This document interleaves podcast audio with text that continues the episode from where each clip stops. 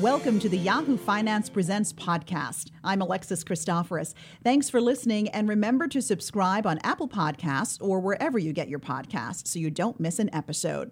Marvel's Black Panther is said to be more than a movie, it's a movement. Joining me now to discuss is Taryn Finley, the Black Voices editor at HuffPost. Taryn, it's great to have you on the podcast. It's great to be here, and it's great to finally be able to talk about Black Panther. Right? We've all been waiting. We are there is discussion groups, Facebook's lit up, Twitter's lit up.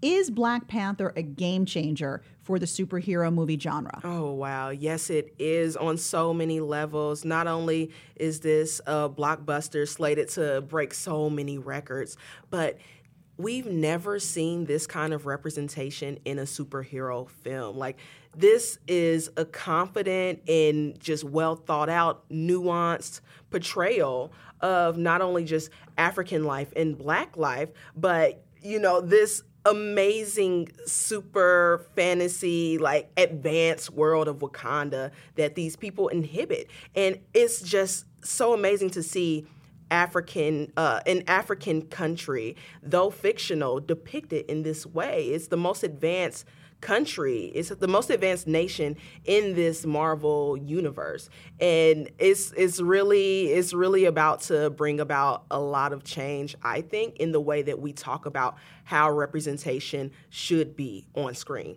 Right, because Wakanda is actually seen as an independent African nation, not one that's being taken over by somebody else, not one that's depicting African Americans as slaves. So mm-hmm. that's empowering. Yeah, it's such a positive image in the fact that we see this country that's never been colonized, it's never been touched or influenced by European uh, by European standards, and they're just so prideful in their blackness and in their Wakandianness, if, right. if, I can make up a word. You just did. you know, and it's just beautiful to see the the wardrobe, which is actually inspired by real African tribes throughout the continent, and the hair. You see all this beautiful natural hair, this beautiful melanin, such like beautiful chocolate skin just dripping off of the screen and it's really heartening to see especially as an African American woman to see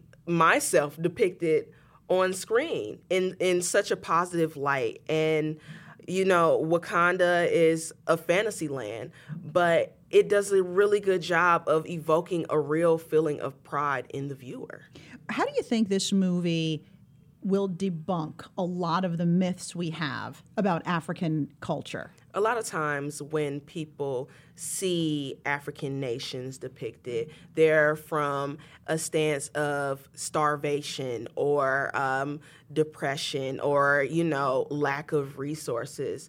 And yes, that is a very real thing in some parts of Africa, but that is not, Africa is not a monolith and it does not, you know, it, it does not exist on just that plane. To see this continent, like to see like I said, though fictional, to see this this country on this continent reflected like that just really brings out the beauty of Africa. And I've never seen this on screen at all.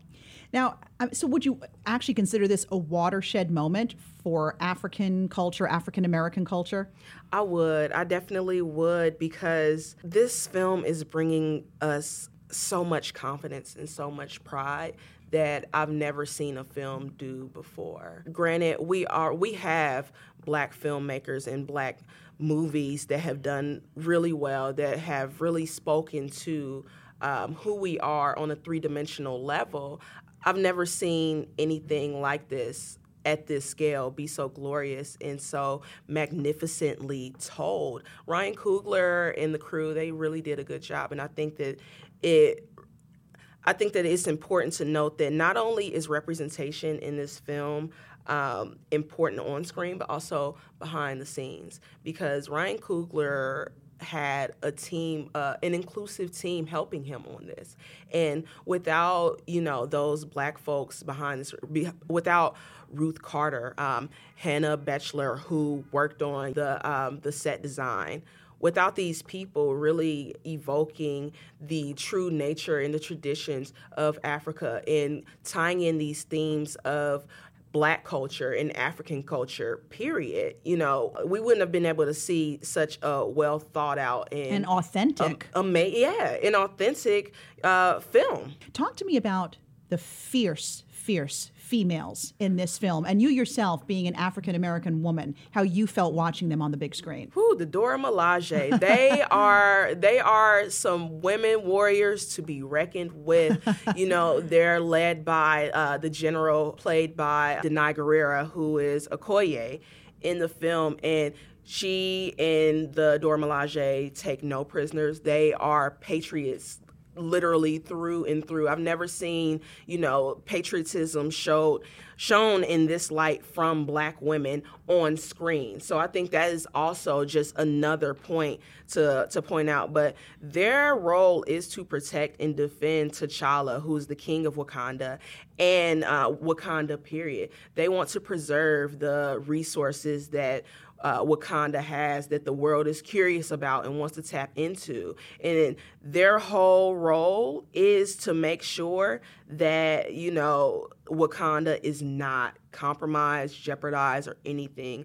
Um, and then you also have Lupita. She is not a Dora Milaje, but she is an international spy for Wakanda. And one another thing that I think is very important to know um, with this film um, not just with Lupita uh, Danai and Letitia Wright, who plays T'Challa's sister, um, Shuri, in the film, is that they are all very fully fleshed out and realized characters. They are three dimensional. They do not rely on a man to um, do anything or to make any decisions. They're not there for for love or affection or but even though you know you see in the film that they are very much lov- lovable and able to be, you know, emotionally um, driven in that way. But they are they have tangible goals, and I think that really will speak to so many little girls.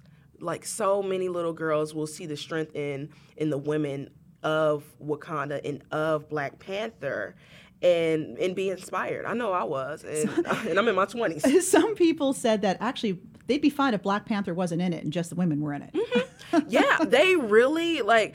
Honestly, the Dora Milaje, these women, I I don't know how T'Challa would survive without these women. Uh, and you know, I'm not going to give any spoilers, but there are a few times when they have to go in and save him. Save they the really day. they really do save the day. Mm-hmm. You know, I would I would be just fine if Marvel wanted to make a film just about them.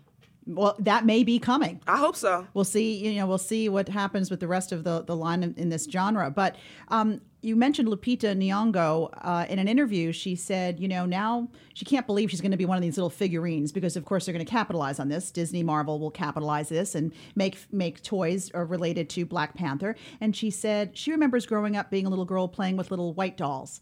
And she said it's very important not just for little black girls, but for all girls to be able to play with dolls that don't look like themselves. And now they'll be playing with little brown dolls. Mm-hmm. And I agree. I agree. You know, it's really important for all of us to see the beauty in not only ourselves but our fellow sister and our fellow brother. Um, I remember growing up; it was so hard to find dolls that looked like me. Uh, you know, it's still even hard to find. You know, from the littlest things like makeup uh, the foundation that that matches our skin tone. Thank God for you know some more of these inclusive brands coming out. But I'm just so happy that little girls and boys or whoever will be able to look at and see and play with these dolls from this movie.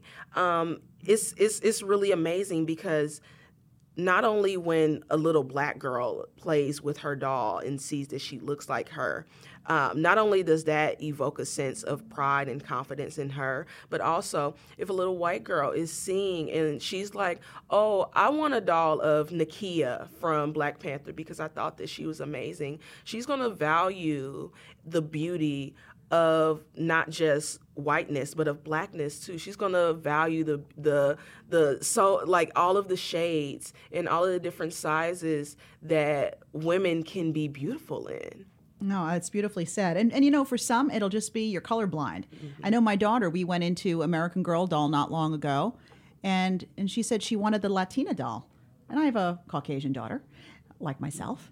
And I said, "Yeah, you sure you want?" Because we thought we were going to get a doll that kind of looked like you. And she said, "No, mommy, I really, I think she's cool, and I like her clothes, and I like what she does." Mm-hmm. And I thought, "You go, girl. Mm-hmm. That's awesome." Um, talk to me about the bottom line because at the end of the day, movie houses make movies to make money, and this one's supposed to just blow it out of the park. How do you think Hollywood may tap into um, the the black market, if you will, going forward?